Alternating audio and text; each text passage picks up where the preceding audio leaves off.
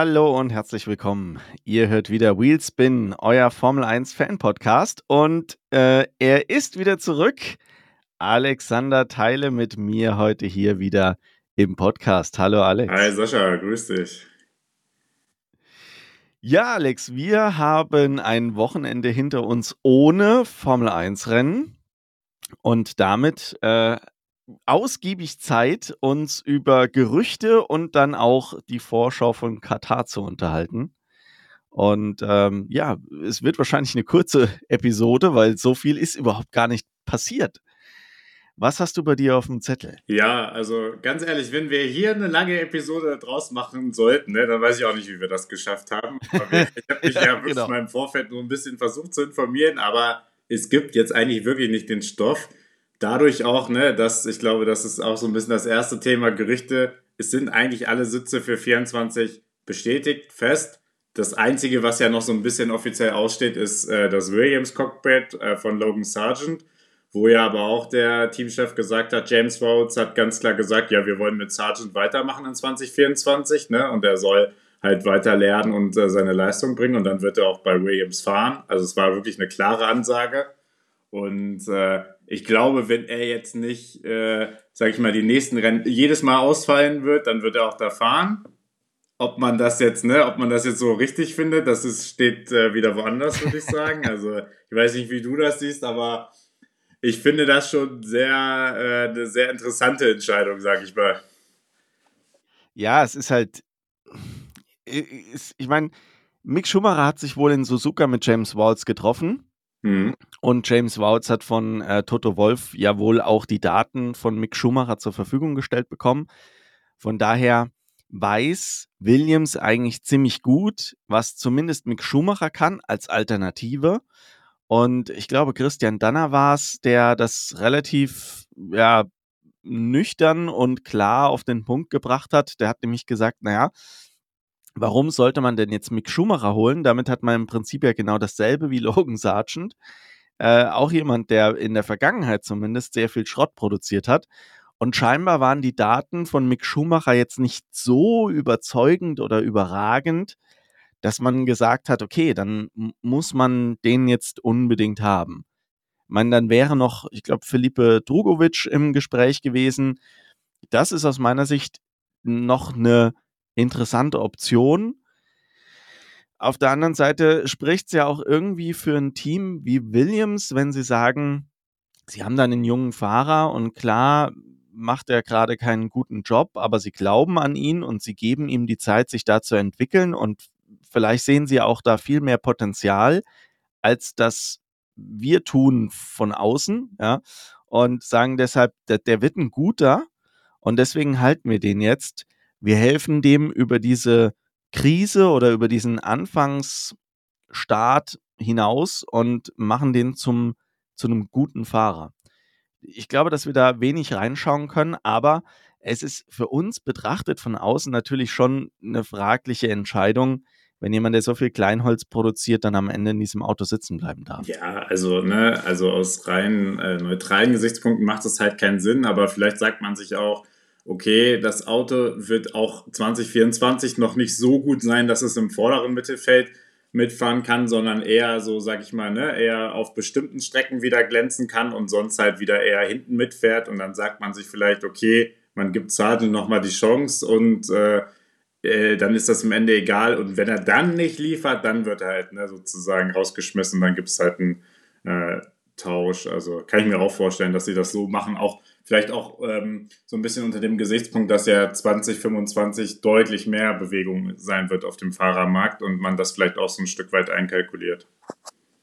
Genau, also das ist natürlich auch eine Überlegung, dass man sagt, okay, man hält jetzt 2024 noch an ihm fest, weil man weiß, dass man sich dann Ende 2024 ohnehin trennt und dann die Auswahl einfach größer ist. Ja weil ne, mit, mit Mick Schumacher den eventuell zu äh, engagieren für ein Jahr und äh, ihn dann Ende 2024 wieder vor die Tür zu setzen, wir wissen alle, was das für ein mediales Echo geben würde.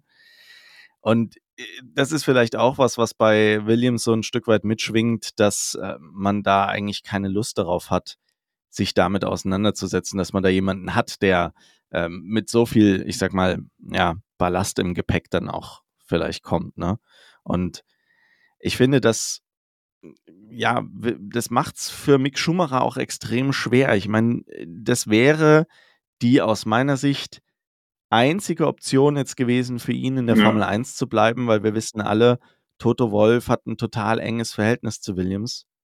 Und wenn es Toto Wolf jetzt nicht geschafft hat oder es vielleicht auch nicht schaffen wollte, Mick Schumacher jetzt da in diesem Williams-Cockpit zu platzieren, ja, dann, ne, wo soll Mick dann in Zukunft hin in der Formel 1, ja. ne? Ist halt wirklich die Frage, also ob er es dann wirklich noch schaffen kann, selbst wenn er jetzt, sag ich mal, ne, bei Alpine zum Beispiel in der Langstrecke fahren wird, 2024, wo es ja auch hartnäckige Gerüchte gibt, und da, sag ich mal, brilliert, ob ihm dann wirklich einem Team noch die Chance gibt, ne, in 25 da nochmal anzugreifen oder ob man sagt, ja, nee, das tun wir uns gar nicht an und es gibt so viel, sag ich mal, andere interessante Fahrer, die nehme ich dann lieber. Also das wird ja auch wirklich äh, sehr interessant sein, weil er, also das ist ja dann sein, sag ich mal, aller, allerletzter Ausweg, dass er irgendwie in dieser Langstrecken-WM oder wo auch immer er dann fahren wird, 2024, weil er muss irgendwann, er muss irgendwo fahren und dann Leistung zeigen, dass er dann auf einmal so überragend ist, dass man sagt, okay, ne, der hat jetzt gezeigt, der kann Auto fahren, der kann äh, sich auch relativ schnell an eine neue Serie anpassen, den können wir jetzt nochmal versuchen. Aber alles andere, also ne, realistisch wahrscheinlich muss man sagen, ja, das war's dann leider so. So leid mir das auch tut, weil ich hätte das natürlich gerne gesehen, äh, ganz ehrlich, also das wäre ja halt doch die Story schlechthin und man weiß ja auch nie, wie, wie es gelaufen wäre. Wäre er jetzt nicht im Haas-Team gewesen, sondern in einem anderen Team, ne, dann hätte er vielleicht mehr Rückendeckung gehabt, dann hätte er mehr Selbstvertrauen gehabt und dann ne, wäre es auch vielleicht einfacher gewesen, das Auto auf der Strecke zu halten, etc. Aber ja, wie das alles immer so ist, ne? auch in der Formel 1 hätte, wäre, wenn. Ne? Ja, das ist, das ist das Harte an diesem Sport, dass du da wenig Chancen kriegst und wenn du die nicht nutzt, dass du dann halt auch schnell wieder weg bist. Und ich glaube, dass er in der Langstrecken-WM eben auch nicht besonders gut performen wird. Ich denke, das wird eher so mittelmäßig und damit ist für mich faktisch dann auch besiegelt, dass der nie wieder zurück in die Formel 1 kommt. Ja, genau. Aber mit äh, die, die, das Thema Langstrecken-WM lässt uns jetzt auch schön einen kleinen Bogen spannen zu äh, einem weiteren Gerücht, nämlich einem Vettel-Comeback. Mhm. Das war auch spannend.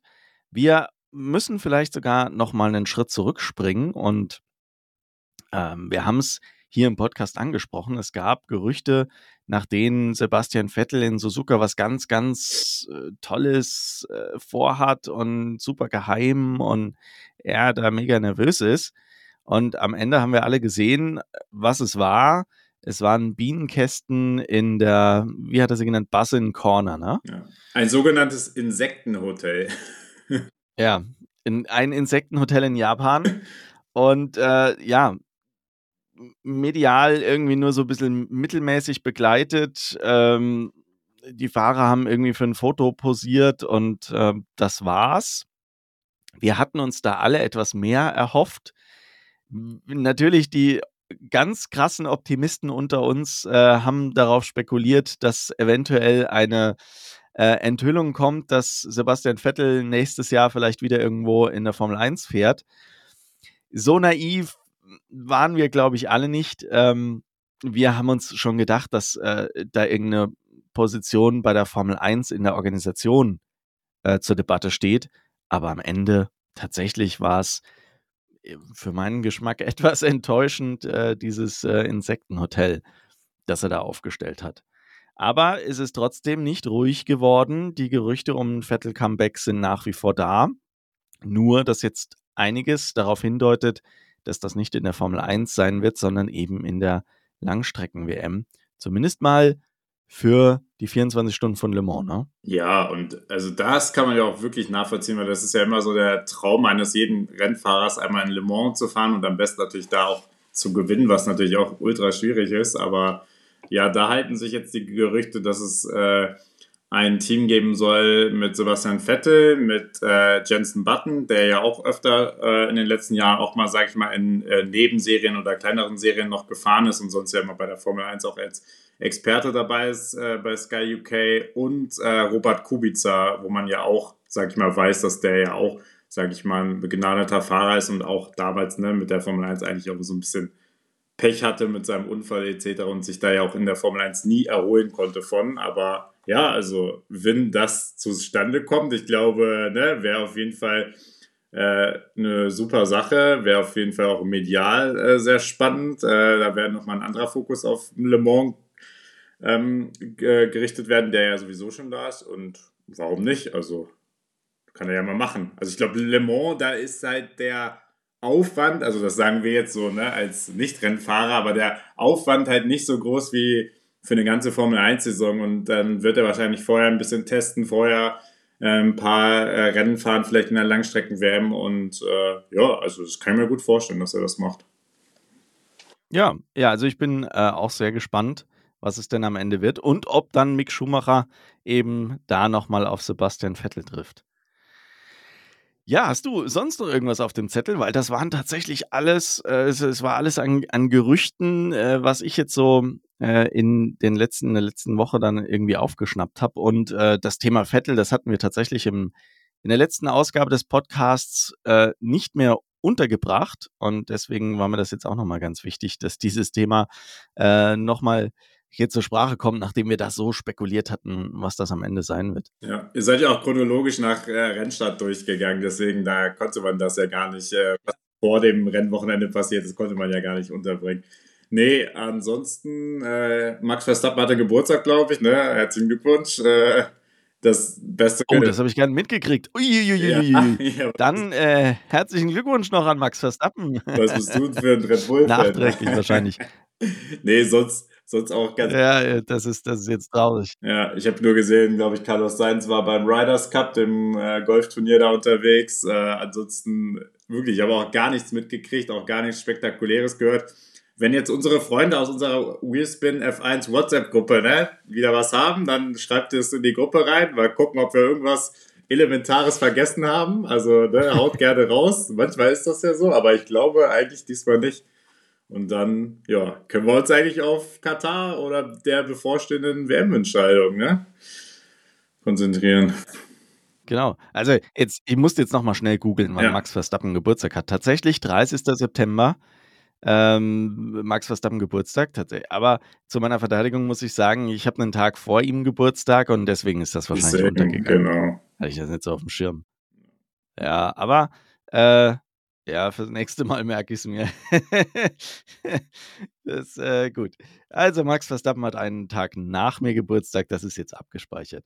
Ja, und damit kommen wir äh, zu Katar, zur Vorschau und damit direkt zu unserem Quiz. Das wird ein recht einfaches Quiz dieses Mal, weil, äh, sind wir mal ganz ehrlich, so oft ist in Katar einfach noch nicht gefahren worden. Ähm, ja, aber wir fangen wie üblich an mit, äh, wie lange ist denn die Strecke in Katar? Oh, also ich habe ich hab mich ja, muss ich auch gestehen, schon vorbereitet, weil ich einfach wissen musste, wie war das Rennen damals, weil das ist ja schon zwei Jahre her.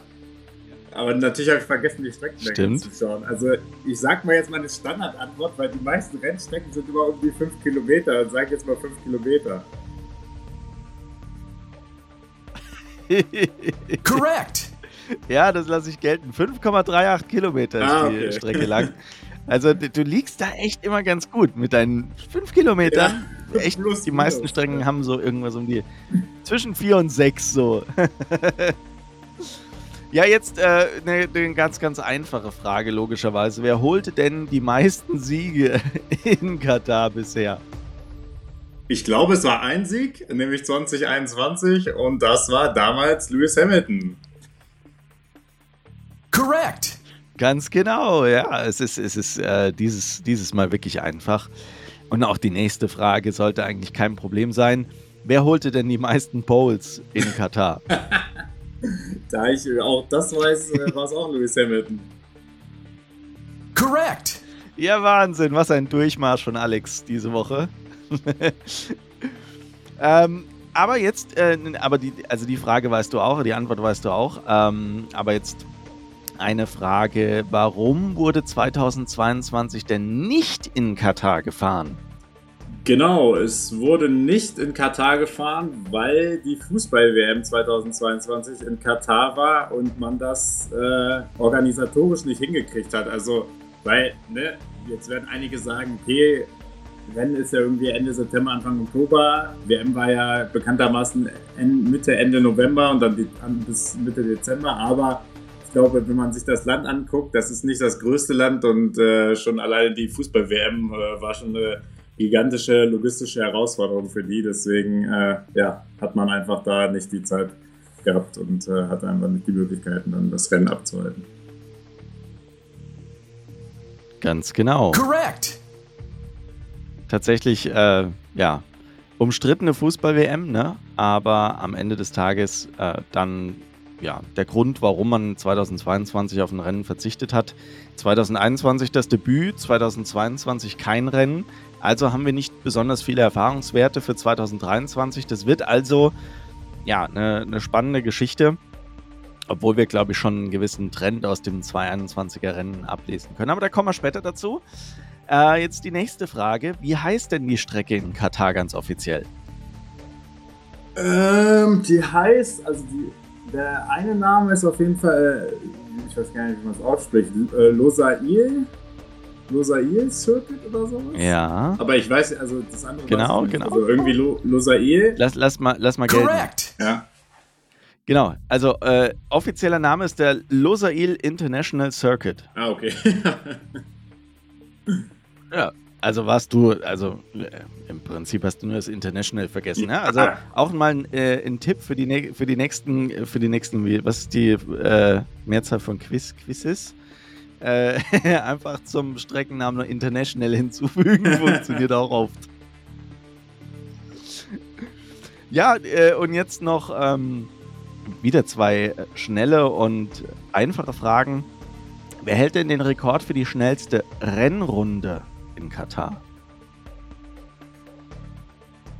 Hat sich gegen Ende nochmal rote dann, Reifen ich, geholt. Ja, genau, das war dann Max Verstappen, weil Hamilton hatte so viel Vorsprung und ich glaube, das lag auch daran, dann Verstappen dann einfach die schnellste Runde. Genau, so ist es. Hätte vielleicht nochmal jemand angreifen können, aber dann gab es ein Virtual Safety Car in den letzten Runden und ist quasi fast unter Virtual Safety Car ins Ziel äh, gefahren worden. Deswegen hat Max Verstappen dann die schnellste Rennrunde behalten, aber ich glaube, es hätte sowieso keiner mehr kontern können. Wer hält denn, und das ist jetzt auch wieder super easy, den Rekord für die schnellste Quali-Runde? Nachdem es nur eine, nur eine Qualifikation gab, auch ist die Antwort auch relativ Lewis easy. Hamilton, oder? Correct! Logischerweise muss er ja, ne? Wenn der auf Pole gefahren ist. dann, dann war äh, das jetzt äh, relativ einfach. Okay, und ähm, eine Frage, die wir eigentlich schon mehr oder weniger beantwortet haben, ist, wie sah denn das Podium 2021 beim ersten Katar Grand Prix aus? Genau, zwei der Fahrer haben wir schon genannt, äh, nämlich Lewis Hamilton auf 1, Verstappen auf 2 und das, äh, kann ich auch gestehen, ich habe mir halt die Zusammenfassung vorher angeguckt, die kurze Zusammenfassung, überraschenderweise Fernando Alonso im Alpine damals noch auf 3. Ja, so ist es. Correct. Ich glaube, du hast alle Fragen richtig beantwortet. Das ist, glaube ich, auch eine Premiere. Sehr gut. Ja. Also, da muss man echt Jawohl. sagen, waren jetzt auch nicht so viele. Das war unser schönes, äh, kurzes und schnelles Quiz. Ja, herrlich. Ja, ähm, es ist Sprintwochenende, sollte man vielleicht noch erwähnen. Das heißt, äh, wir haben dieses Mal wieder einiges zu tippen und äh, es gibt so ein paar Sachen, die in Katar durchaus auch nochmal erwähnenswert sind. Wir hatten 2021 nämlich recht viele Probleme mit äh, Punctures, also mit platten Reifen. Und ähm, das ist natürlich auch eine Geschichte, die jetzt sehr spannend wird in 2023. Vor allem hat man daraus gelernt aus 2021 oder äh, hat es jetzt auch so viel Veränderung an den Reifenmischungen gegeben, dass man das im Prinzip gar nicht mehr hernehmen kann, um die 2023er Rennverläufe zu simulieren. Auf jeden Fall war es so, dass wir insgesamt drei Plattfüße hatten. Einmal Bottas, einmal äh, Russell und einmal Latifi. Also ein Doppelausfall für Williams damals. Und eigentlich alles zurückzuführen auf eine zu hohe Belastung des vorderen linken Reifens. Das heißt, die haben die Leute einfach zu lange draußen gelassen, die Reifen haben aufgegeben und sind dann geplatzt und dadurch war bei den äh, jeweiligen Fahrern das Rennen im Prinzip im Eimer. Ja, und was ich auf jeden Fall gelesen habe, dass sie auf jeden Fall die Strecke komplett neu asphaltiert haben. Also für dieses Jahr auch. Also, ne, wir haben jetzt sowieso nicht so viele Referenzwerte zu, vor, aus ein, 2021 äh, oder anderen Jahren, aber ja, sie haben die Strecke auf jeden Fall komplett neu asphaltiert, habe ich gelesen. Und auch interessant, irgendwo stand auch, sie haben irgendwie die Zuschauerkapazität, die ja auch damals, glaube ich, bei während Corona kaum vorhanden war, oder es waren ein paar Einheimische da oder so, aber da haben sie auch irgendwie aufgestockt auf jetzt, glaube ich, 50.000 oder so, also was ja ne, für die Formel 1-Verhältnisse eigentlich immer relativ gering ist, aber für so ein, sag ich mal, sehr kleines Land äh, ist es ja schon dann relativ viel. Ja, und äh, der Hintergrund ist ja eigentlich, wenn man mal zurückschaut in die Historie, dass man in Katar ja eigentlich eine komplett neue Strecke bauen wollte und dann 2000, ich glaube 22 oder war es erst 2023, bestätigt hat, dass man, ich glaube, einen zehnjährigen Vertrag mhm. mit Katar abgeschlossen hat und weiterhin auf der 2021 eingesetzten Strecke fahren wird. Also da wird es nichts mit Streckenneubau. Und und was mir, was mir aber auch noch aufgefallen ist, ja, nee, äh, du zuerst, Alex. Ja, sorry. Ähm, und ich glaube, wenn ich es richtig im Kopf habe, das ist ja auch eine, ist das eine MotoGP-Strecke? Also mindestens lang. Das weiß ich nicht. Also MotoGP bin ich mir jetzt nicht sicher. Da müsste ich jetzt Patrick, Patrick fragen, das ist ja unser Joker. Der guckt ja gefühlt alle Rennserien und so und ist da immer im Bilde. Aber auf jeden Fall Langstrecken-WM. also das wird auf jeden Fall gefahren. Das habe ich nämlich sogar gelesen, dass da irgendwie auch der ähm, Auftakt ist äh, nächstes Jahr.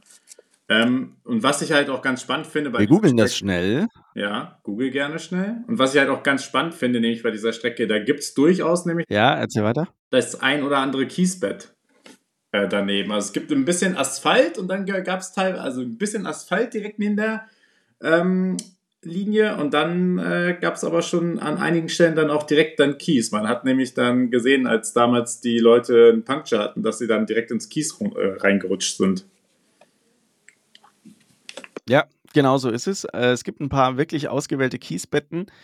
Äh, ansonsten ist sehr, sehr viel Asphalt um die Strecke, was das Thema Track Limits auch äh, nochmal zum Problem machen wird dieses Wochenende. Also da werden wir hoffentlich nicht so viele gestrichene Runden sehen und irgendwelche Entscheidungen am grünen Tisch wegen irgendwelchen Track Limits. Aber die Wahrscheinlichkeit ist eben relativ groß, weil die Strecke eben dazu einlädt. Ja. ja. Und gut, dass wir dann zwei Qualifyings haben, weil wir haben ja ein Qualifying ne, fürs normale Rennen und ein Qualifying fürs äh, Sprintrennen. Also wenn es einmal losgeht mit Track Limits, dann wird es äh, auch nicht aufhören das ganze Wochenende. Dann wird es lustig. Dann hagelt es ordentlich und dann werden wir wieder vor den äh, Fernsehbildschirmen sitzen und äh, ja, rätseln, wer jetzt am Ende wo ist und ob was gestrichen wird und so. Also das wird wieder eine interessante Geschichte und ähm, sehr verwirrend wahrscheinlich werden. Ähm, obwohl wir natürlich hoffen, dass das nicht der Fall ist. So, ich habe in der Zwischenzeit gegoogelt und ähm, habe rausgefunden, du hast absolut recht. Seit 2004 findet an der Strecke jährlich der große Preis von Katar in der Motorradweltmeisterschaft äh, sowie ein Superbike-WM-Lauf statt. Also hast du da absolut richtig im Kopf gehabt. Sehr gut. Ja, und was ich vorhin noch sagen wollte, was mir aufgefallen ist, äh, Alpha Tauri war 2021 noch echt stark dabei. Mit Gasly damals äh, haben die da vorne, ich sag mal, anfangs noch ums Podium, danach aber zumindest ums vordere Mittelfeld gekämpft. Und äh, sogar Max Verstappen da am Anfang ein bisschen das Leben schwer gemacht. Das sind äh, Zeiten, die Alpha Tauri gerne mal wieder zurück hätte, glaube ich. Ja. Aber gut, also ich glaube, es ist. Und ähm, ja. Mercedes damals super, super dominant, ne? Ja, also ich glaube, da, wenn jeder sich erinnert an, an die 2021er Saison, ähm, ne, Mercedes hat ja dann irgendwann Mitte äh, oder irgendwann am Beginn der zweiten Hälfte dann irgendwann diesen sogenannten Wunder, Wundermotor eingeführt und dann hatte ja Hamilton auf jeden Fall ordentlich äh, Speed im Auto und äh, das war dann halt auch eine der Strecken, wo er, äh, wo er diesen Speed auch äh, voll ausfahren konnte. Plus Verstappen ist ja auch nicht ähm, von zwei gestartet, sondern von sieben. Ich glaube, war es eine Strafe? Kann sein, ne? Wegen der Strafe. Richtig. Genau. Ja. Weiß ich, weiß ich nicht mehr. Ich weiß nur noch, dass der Start, den Verstappen hatte, außergewöhnlich gut war. Also wir wissen, Verstappen ist ja jetzt nicht unbedingt die Startmaschine. Aber da hat er es wirklich geschafft, äh, vom Start weg super durchzuziehen, durchs Feld zu äh, rauschen und dann äh, hinter Fernando Alonso auf Platz 4 direkt mal zu landen. Und dann ging der Fight da los. Also das war ein, ein sehr, sehr cooler Start. Schauen wir mal, ob wir das dieses Jahr auch wieder sehen von irgendwem. Ähm, ich denke, Max Verstappen wird da ungefährdet irgendwie auf der Pole landen, aber da kommen wir dann gleich bei unseren Tipps noch dazu. Aber ich denke, äh, in der Richtung wird es auf jeden Fall irgendwo ausgehen. Insgesamt glaube ich oder fürchte ich, dass das ein recht äh, ja, langweiliges Rennen werden wird, leider. Aber was ähm, mir auch noch aufgefallen ist, Perez hatte damals schon massive Probleme. Ich glaube, da hat so ein, ein, Stück weit angefangen. Da hat man schon gemerkt, äh, uh, der kommt irgendwie mit ihm, mit dem äh, Red Bull da überhaupt nicht so gut klar. Ähm, man hat sich, äh, wenn man sich die Zusammenfassung des 2021er Rennens angeschaut hat, hat man sich so ein bisschen, oder das ist einem gar nicht so negativ aufgefallen, weil man es momentan ja gar nicht anders kennt. Ja, schauen wir mal, wie wir nächste Woche über den ewigen Paris wieder mal sprechen, ob er wieder Stoff geliefert hat äh, oder nicht. Also, bin, ich, bin ich sehr gespannt. Genau, was man natürlich noch sagen kann, äh, wir fahren abends, also ne, generell Katar, ich glaube, das brauchen wir keiner erzählen, es wird sehr warm werden. Wir fahren aber auch ein äh, Abendrennen. Kann man gleich noch dazu, ja? Ja, genau, wir fahren ein Abendrennen. Und äh, über Regen brauchen wir uns, glaube ich, keine Gedanken machen. Eher das Einzige, was ja immer so in diesen, äh, bei diesen Wüstenrennen sein kann, ist eher, dass es so Windböen gibt oder dann auch mal, sag ich mal, Sand, äh, ja, Sand auf die Strecke kommt. Ich glaube, das sind so die Punkte, äh, auf die sich dann die Teams auch einstellen müssen. Ja, das schauen wir uns gleich an. Ähm, wir haben die Wettervorschau natürlich wieder im Gepäck. Und äh, die Sendezeiten habe ich noch mitgebracht. Das äh, sind dann quasi auch die zwei letzten Punkte, die wir haben. Aber schauen wir zuerst mal aufs Wetter. Äh, zack, zack, da sind wir. Ja, wie du schon gesagt hast, ähm, es ist heiß. Es ist, es ist super, super heiß. Es hat äh, zwischen 39 und 41 Grad. Das können wir uns hier nur selten vorstellen. Dann ist bei uns aber auch schon extrem äh, Hitze und so. Äh, es ist Freitag und Samstag tatsächlich auch etwas bewölkt und Sonntag dann ein ähm, absolut blütenreines Sonnenwetter. Und Niederschläge, wie du schon gesagt hast, da, die brauchen wir nicht zu erwarten. Äh, keinerlei Wahrscheinlichkeit, dass es irgendwo regnet. Aber den Wind, den schauen wir uns jetzt mal an. Und der ist tatsächlich schon ordentlich. Da wird es äh, zwischen ja, 20 und 34 kmh, kmh Wind haben. Und das ist natürlich was, was auch einem Formel-1-Auto schon auch zu schaffen macht, weil wenn du da in äh, einer schlechten Situation mal Wind von hinten kriegst in der Anbremszone, dann drückt sich da schon noch ein bisschen weiter raus. Und was Alex auch schon gesagt hat, das Thema Sand auf der Strecke wird wahrscheinlich auch noch ein Thema sein, ähm, was die Strecke insgesamt ja ein bisschen rutschiger machen wird. Also das wird durchaus ein Thema. Ja, weil die Strecke liegt natürlich mitten, ich gucke mir ja gerade nochmal an, aber liegt natürlich mitten in der Wüste, weil, ne, ich meine, ist klar, das Land ist nicht so groß, äh, gibt da Doha, sag ich mal, als große Stadt, äh, liegt auch nördlich von Doha die Strecke, sehe ich gerade, und da ist natürlich sonst nur Sand und äh, ja, dementsprechend äh, kann man da das ein oder andere Sandkorn auf der Strecke auch erwarten. Ganz genau. Und wir haben es gerade schon gesagt, es ist Sprintwochenende, deswegen äh, müssen wir gleich auch ein, ein wenig mehr tippen. Aber bevor wir tippen, noch ganz kurz für euch als Service, wann wird denn was gefahren? Wir haben nämlich am äh, 6. Oktober, das ist der äh, Donnerstag, ne? Bin ich jetzt richtig unterwegs? Nee. Der Freitag, sorry. Freitag. Äh, am Freitag, logischerweise, weil Sprintwochenende. Äh, das äh, erste freie Training und das einzige freie Training um 15.30 Uhr deutscher Zeit. Dann haben wir am gleichen Tag wegen Sprint das Qualifying für den Sonntag um 19 Uhr. Am Samstag dann um 15 Uhr der Sprint-Shootout, also quasi das Qualifying für das Sprintrennen. Und dann am gleichen Tag um 19.30 Uhr dann der Sprint. Und das Rennen dann am Sonntag wie gewohnt und da um 19 Uhr deutscher Zeit. Also wieder ein pickepacke vollgepacktes Formel 1 Rennwochenende. Könnt ihr schon mal alles fett im Kalender anstreichen und euch eigentlich äh, für Freitag, Samstag und Sonntag nichts vornehmen. Obwohl Sonntag könnt ihr noch schön einen Ausflug machen und dann abends zur besten Sendezeit dann Formel 1 schauen. Und damit, Alex, würde ich sagen, ist es Zeit für unseren Tipp. Und hier müssen wir wieder aufpassen. Wir müssen Sprint-Qualifying tippen, Sprint-Ergebnis tippen, Renn-Qualifying tippen und Rennergebnis tippen. Dann würde ich sagen, fangen wir mal an mit Sprint Qualifying oder Sprint Shootout. Ja, ich fange gerne an. Ähm, Max Verstappen 1. Uh, äh, Landon Norris 2. Leclerc 3. Okay. Ich äh, glaube, dass dieses Wochenende Perez äh, ein gutes Wochenende hat weil Red Bull extrem dominant sein wird. Deswegen sage ich Max Verstappen auf 1, Sergio Perez auf 2 und Lando Norris auf 3. Genau, dann müssen wir unseren Tipp nehmen fürs äh, Sprintrennen. Ähm, Verstappen 1, ähm, Lando Norris 2, Perez 3. Ich sage nämlich, der hat nämlich im Sprint-Qualifying ein Problem und äh, schafft es dann trotzdem noch aufs Podium. Ja, also ähm, das ist jetzt langweilig, aber äh, das tippe ich ganz genauso. Da, da, ich glaube, dass Paris irgendwo wieder einen Bock reinhaut und Lando Norris die Chance nutzen wird. Und ich denke, ansonsten wird es wenig Bewegung geben bei der ganzen Geschichte. Auch natürlich der erstens der Streckencharakteristik und zweitens auch der Länge des Rennens geschuldet. Damit äh, gleicher Tipp wie Alex. Dann kommen wir zum Rennen-Qualifying also Verstappen 1, Perez 2, und dann muss ich mal was anderes sagen, damit es mir ein bisschen spannend wird. Äh, Science auf 3. Okay. Ich sag äh, Verstappen auf 1, dann ähm, hat Perez irgendein Problem.